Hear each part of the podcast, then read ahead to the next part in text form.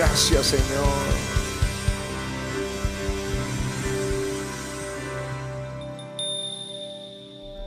Padre, yo te doy gracias. Gracias, Señor, que estás aquí. Creo que el mejor regalo para este ministerio es que tú estés entre nosotros. Gracias, Espíritu Santo. Dale gracias y salúdale. Gracias, Señor Jesús. Primera carta de Tesalonicenses y capítulo 5. Este es un versículo corto, pero esto es lo que el Espíritu del Señor nos quiere decir esta noche al avivamiento. Primera carta de Tesalonicenses 5, versículo 19. No apaguéis al Espíritu. Dilo conmigo. No apaguéis al Espíritu. Dile, no apaguéis al Espíritu. Es la razón por qué los avivamientos se apagan. La gente se sorprende cuando viene a este lugar. Los pastores, especialmente los pastores maduros, que llevan años, no hablo de maduros de edad, pero que llevan años en el ministerio y que seguramente conocen la historia de los avivamientos y se preguntan por qué no se apaga este avivamiento. Porque no se espera que se apague. Cuando el, apóstol le escribe a los tesalonicenses, no espera que se apaguen, sino que cuiden ese fuego. No apaguéis al Espíritu. Porque él, él unge la iglesia, equipa la iglesia con la unción y esta unción del Espíritu Santo afecta todo lo nuestro. Todo lo nuestro. Cuando Jesús estaba en esta tierra y Él es el ungido, eso significa Cristo ungido o Mesías ungido. La gente le rogaba, dice en Mateo, que le dejase tocar solamente el borde de su manto. Y todos los que le tocaron quedaron sanos. Y nosotros somos llamados cristianos, ungidos pequeños. Y se espera que hagamos, que sucedan las mismas cosas. Porque Él no da al Espíritu por medida. La ropa del Señor estaba ungida entre la multitud con solo tocar el borde del manto. Los demonios salían y las enfermedades se iban. El apóstol Pablo cuando predicaba, su sudor, él tomaba su pañuelo, se limpiaba allí en el Medio Oriente el sudor mientras predicaba y seguro dejaba allí el pañuelo. Dice, tomaban los paños de Pablo y los delantales, su ropa, y se la llevaban a los enfermos y los enfermos se sanaban y los demonios salían. Dios espera que las mismas cosas pasen hoy aquí en el siglo XXI con cada uno de nosotros. El apóstol Pedro dice en, en, el libro de Hechos, los que creían en el Señor aumentaban más gran número de hombres como de mujeres, tanto que sacaban los enfermos a las calles y los ponían en camas y lechos para que al pasar Pedro, a lo menos su sombra cayese sobre alguno de ellos. Y aún de las ciudades vecinas muchos venían a Jerusalén trayendo enfermos y atormentados de espíritus inmundos. Y todos eran sanados. Estamos a la puerta de esos servicios donde todos son sanados. Eso es lo que el Espíritu de Dios quiere. En el caso de Eliseo, estaba ungido. Y a un enfermo, no sé qué, de, qué enfermedad murió, ahí en el lecho de su cama profetizando. Y muere y lo entierran. Y un año después llevan una un muerto a enterrarlo y lo llevan a enterrar y de pronto viene una, una banda armada para atacar y ellos sueltan el muerto y salen corriendo, pero el muerto tocó los huesos de Eliseo y resucitó. Aún los huesos nuestros están ungidos. Y digo, él unge todas las cosas. Cuando estaba eh, Moisés frente al mar rojo, el Señor le dice, extiende tu vara. Hasta la vara estaba ungida. Él había podido decir, haz una oración, ordena, pero extiende tu vara. Y cuando Él extiende la vara, el mar se abre. En el caso de Josué, le dijo, levanta la lanza contra los de Jai. Cuando Él levantó la, la lanza, Dios le dio la victoria a Israel. El báculo de Eliseo quería poner, mandarlo poner sobre el niño que estaba muerto. Un pedazo de palo que estaba en las manos de Eliseo lo botó al agua y levantó el, el, hierro de un hacha que había caído en lo profundo del río.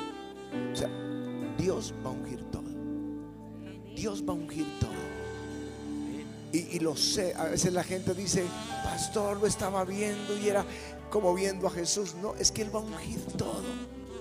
Por eso Pedro y Juan le dijeron al paralítico, míranos. Él estaba ahí pidiendo limosna, pidiendo limosna y la gente pasaba a un lado y otro. Y cuando pasaron Pedro y Juan, eh, pidiéndole la limosna, ellos le dijeron, míranos. Y cuando levantó la mirada, algo tuvieron que ver, que él dijo en el, en el nombre de Jesús de Nazaret, levántate y anda.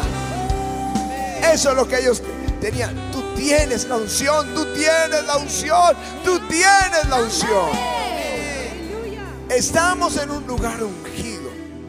Se impregna en nosotros esa unción. ¿Para qué es la unción? Para que se pudran los yugos. La ruina es un yugo. La opresión es un yugo. La unción para conquistar Josué no hubiera podido conquistar si el Espíritu Santo no estuviera sobre él. Pero la Biblia dice que el Espíritu de Dios vino sobre Josué porque Moisés puso las manos sobre él. Deuteronomio 34, 9. Así que la unción es para conquistar, di conmigo para conquistar. Es para testificar con poder de Jesús. Es para nuestras labores. La unción no solamente es para el que predica es para todos nosotros en lo que tú haces. Dios te, te, da una unción de excelencia para que todo lo que tú hagas sea glorioso. Glorioso. Excelencia aquí en la tecnología. Excelencia aquí en la orquesta. Excelencia aquí en el coro. Excelencia aquí en los sugieres.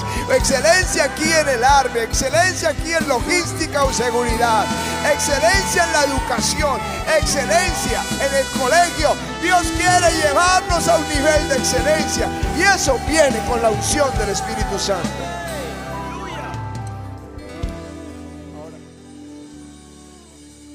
Palabra hoy es no apaguéis al Espíritu. Una vez me hicieron esta entre pregunta en el colegio. ¿Cómo avivas el fuego cuando sientes que se está apagando? Entonces, yo recuerdo, eso fue una entrevista que me hizo alguno de los jóvenes haciendo de periodista ahí en el colegio. Pero esta fue mi respuesta. Yo vuelvo a la fuente donde inició todo. Yo vuelvo a la fuente donde inició todo. Si el fuego se está apagando, si la pasión por Jesús se está apagando en tu corazón, es mejor que vuelvas a la fuente. Es mejor que vuelvas donde comenzó todo. Moisés comenzó todo en la zarza, allá en el desierto, en el monte Sinaí, ahí estaba la zarza ardiendo y Dios le habló en ese monte. Después de vuelve a Egipto y libera a la nación. Y cuando viene en el desierto, vuelve al mismo monte. Y allí iba todos los días, subía para buscar a Dios. Y su rostro era resplandeciente. Esa es la gloria. Su apariencia era de fuego. No apaguéis el fuego. Y en él lo encendió en el monte de Dios. Aleluya.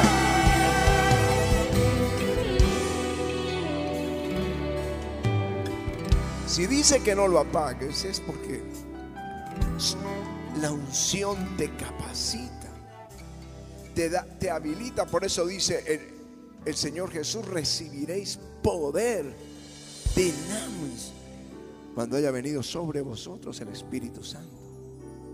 E, es el que te habilita, el que te capacita para la labor que sea. Por ejemplo, hubo gente allí en Éxodo 35 que que eran los que construyeron el tabernáculo, hicieron obra preciosa. Una de las cosas más preciosas que se han construido es el tabernáculo. Hecho en bronce, en oro, en plata, en hierro, en todo, belleza, en madera, en telas, en todo. Estos, estos dos hombres estaban ungidos por el Espíritu para hacer eso. Salomón para gobernar. David para vencer al enemigo, Josué para conquistar, Moisés para liberar. Y Dios te ha ungido y tiene una misión también contigo. Aleluya. La, la unción del Espíritu Santo viene sobre los llamados. Hay que mantener el fuego para que Él siga llamando y llama uno al diseño, al otro al arte, a todos los ministerios que se han ido creciendo y naciendo aquí en el, en, en el avivamiento y en toda la iglesia del Señor.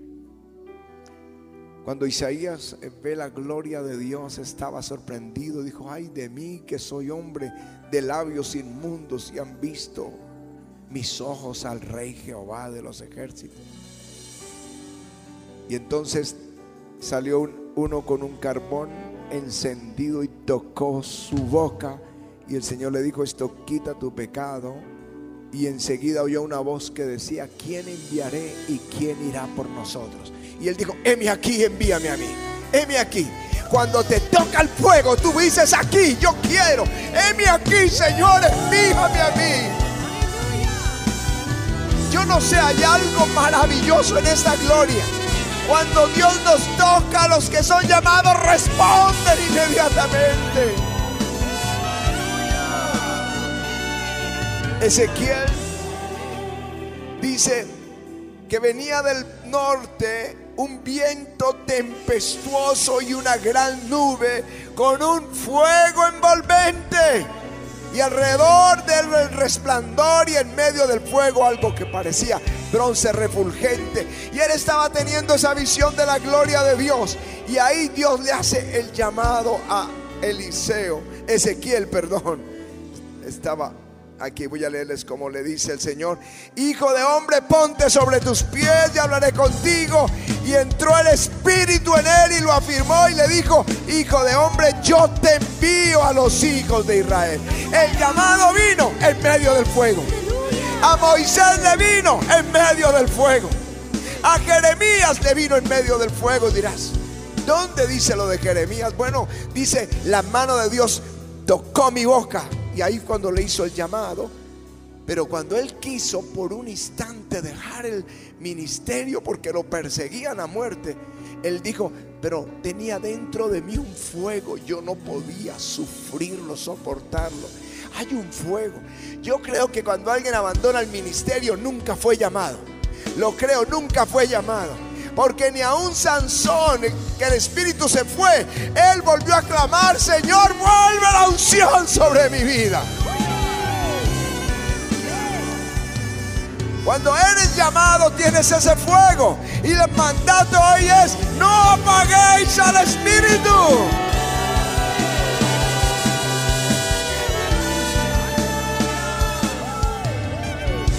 El espíritu aviva los siervos de Dios, el Espíritu es el que trae los avivamientos. Y ahí te respondo, ¿por qué no se acaba este avivamiento? Porque el Espíritu es el que mantiene encendido el avivamiento. Si cuidamos esta amistad con el Espíritu Santo, el avivamiento nunca se va a acabar.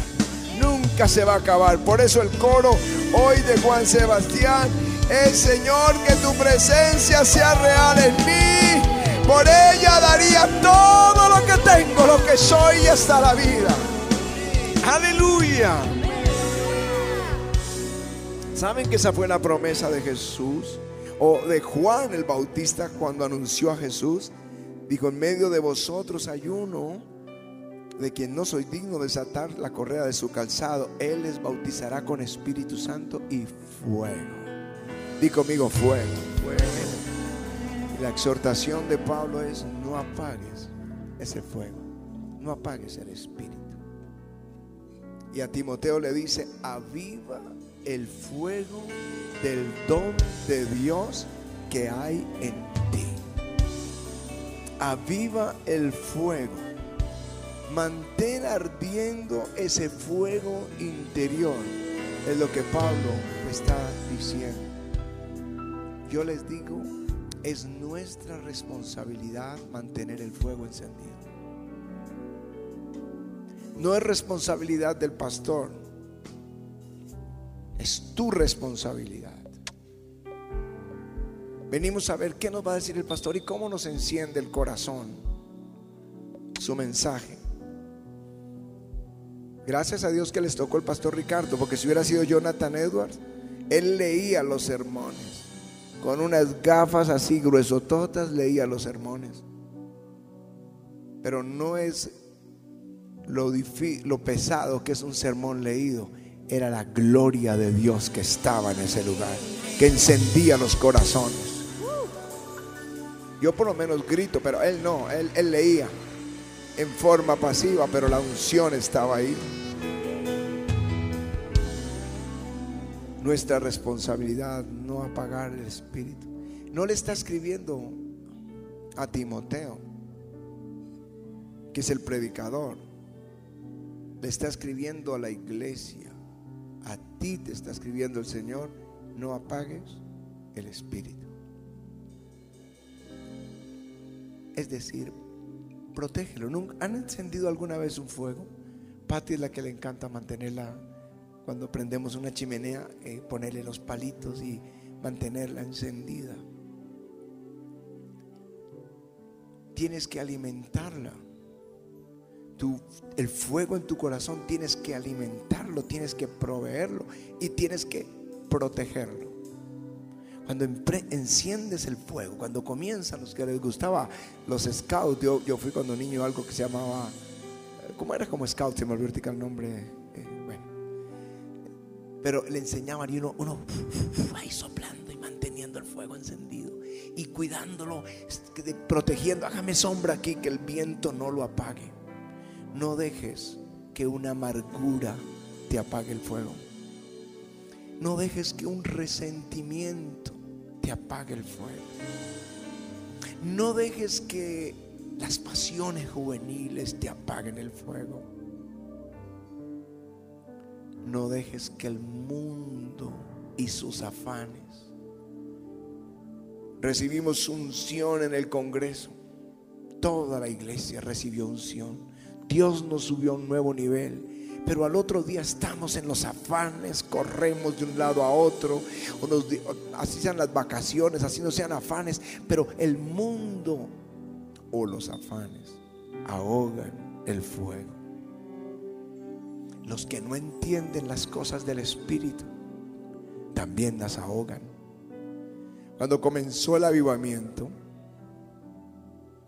el viernes en Semana Santa. Empezó el 28 de febrero y enseñamos sobre el Espíritu en esos días. Y ya en marzo o abril, que era la Semana Santa, entonces íbamos a dar una conferencia sobre el Espíritu Santo. Y, uno de los, de los líderes que teníamos, ay, no, eso es pan viejo. Y ni siquiera quiso ir. Y resulta que esa fue la llave del avivamiento. Pero él se perdió, perdió su hogar, perdió todo. me vino un pastor a decir, por favor, mire, él está ya encerrado en una habitación totalmente deprimido. Necesita que le hagan, pastor, usted haga oración por él. Pero él menospreció el fuego. Es el Espíritu Santo el que aviva. Y dirás, ¿cómo lo avivo? Vuelve a la fuente donde inició. Vuelve a la fuente donde inició. Conmigo comenzó en la comunión con el Espíritu Santo.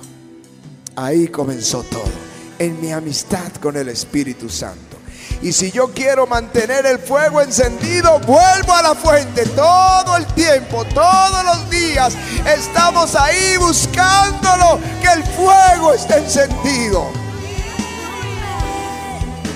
Eso hicieron los apóstoles.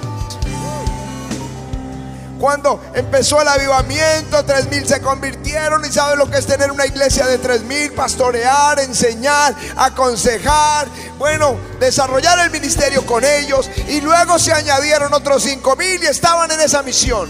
Cuando llamaron a Pedro, lo apresaron y dice, pero Pedro lleno del Espíritu Santo vino al concilio y les habló de Jesús y todos lo miraban con asombro, diciendo verdaderamente este hombre estaba con Jesús. Que cuando tú hables la gente diga, sí, él estaba con Jesús, ella estaba con Jesús. Habla como él. Aleluya.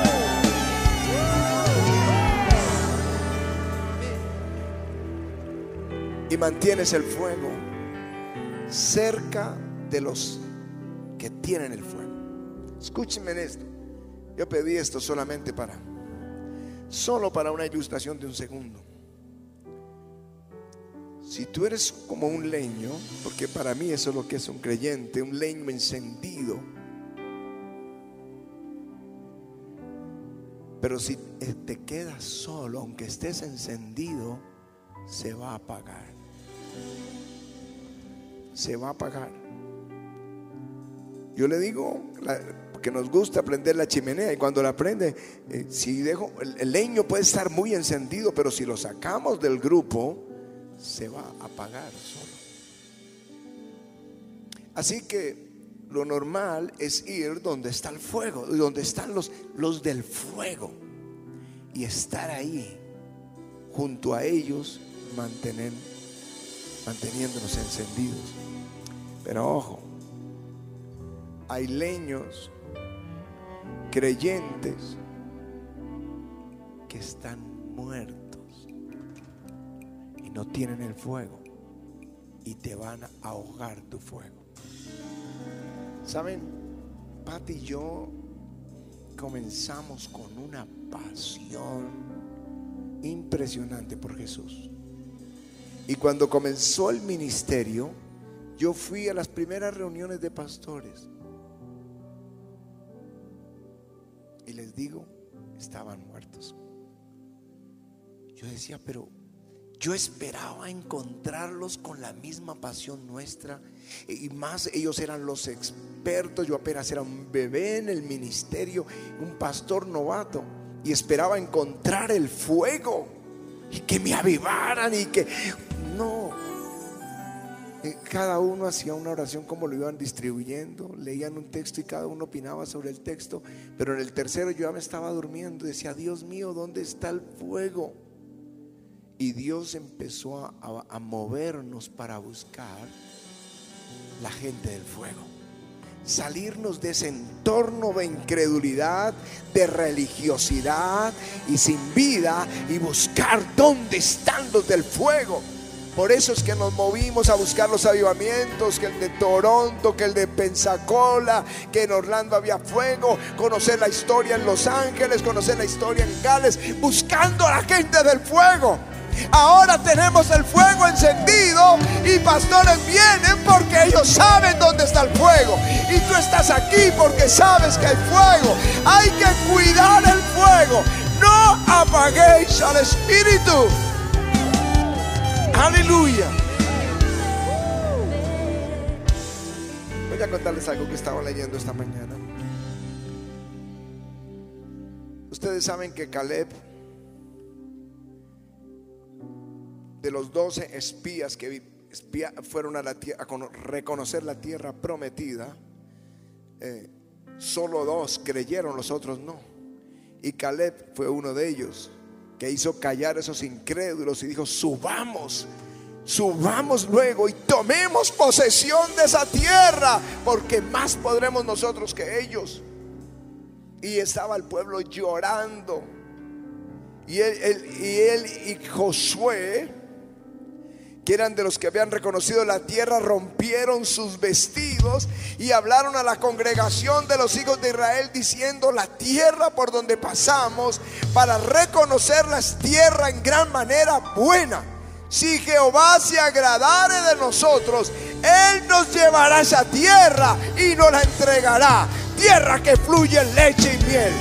No seáis rebeldes contra Jehová ni temáis al pueblo de la tierra porque nosotros los comeremos como pan. Su amparo se ha apartado de ellos y con nosotros está Jehová de los ejércitos. Aleluya. 40 años después que vino la conquista, todavía Caleb estaba igual de fuerte. Tenía 85 años y estaba igual de fuerte para la conquista. Y cuando comienza a conquistar su territorio, el territorio de Judá que le fue asignado, cuando él comienza a tomar Hebrón, entonces dice, el que ataque a Kiriat Sefer y la tome, yo le daré mi hija por mujer. Y la tomó Otoniel, el sobrino de él. Venció porque había caminado con Caleb. Cuando tú caminas con los ungidos, te vuelves un ungido. Cuando tú caminas con los del fuego, el fuego va a estar en ti.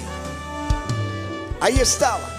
Luego murió Caleb, Josué, toda esa generación y el pueblo se pervirtió y fueron oprimidos por, por los de Mesopotamia, por, por 40, por 8 años oprimidos.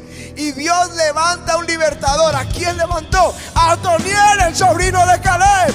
Él estaba, había estado en el fuego y estaba listo para librar la batalla. Aleluya.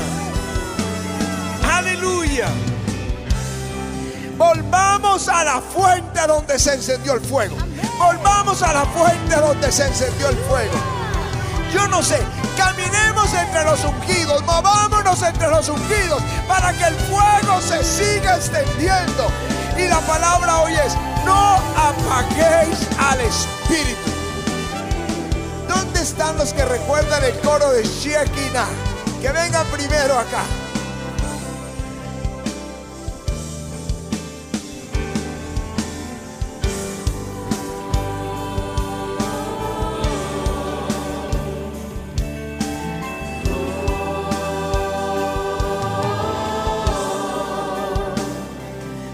primeiros que eu vou ministrar.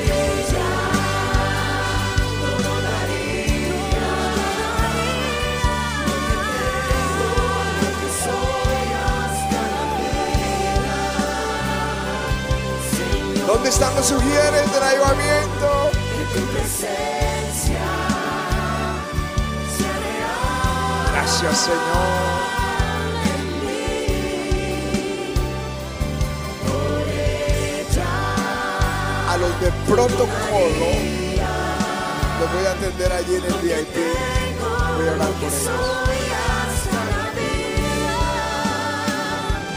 Señor,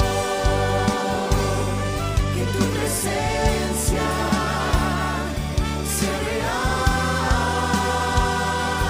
en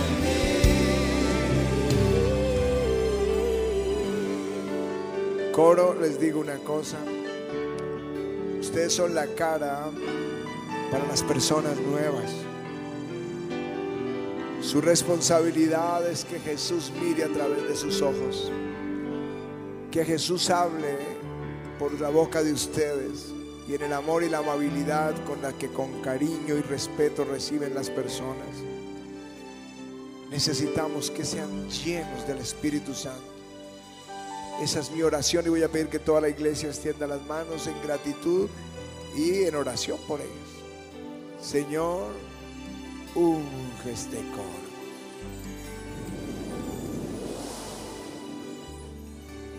Esto sugiere, Señor. Tremendo. Úngelo, Señor. Hay una unción ahí. Hay una unción. Recibe, recibe esta unción. Recibe la osa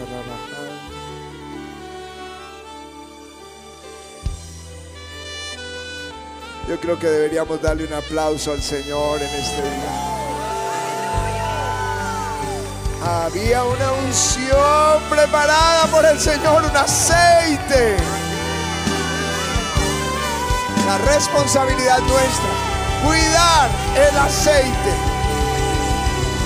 cuidar la llama encendida. Vamos, ese aplauso es para el Señor.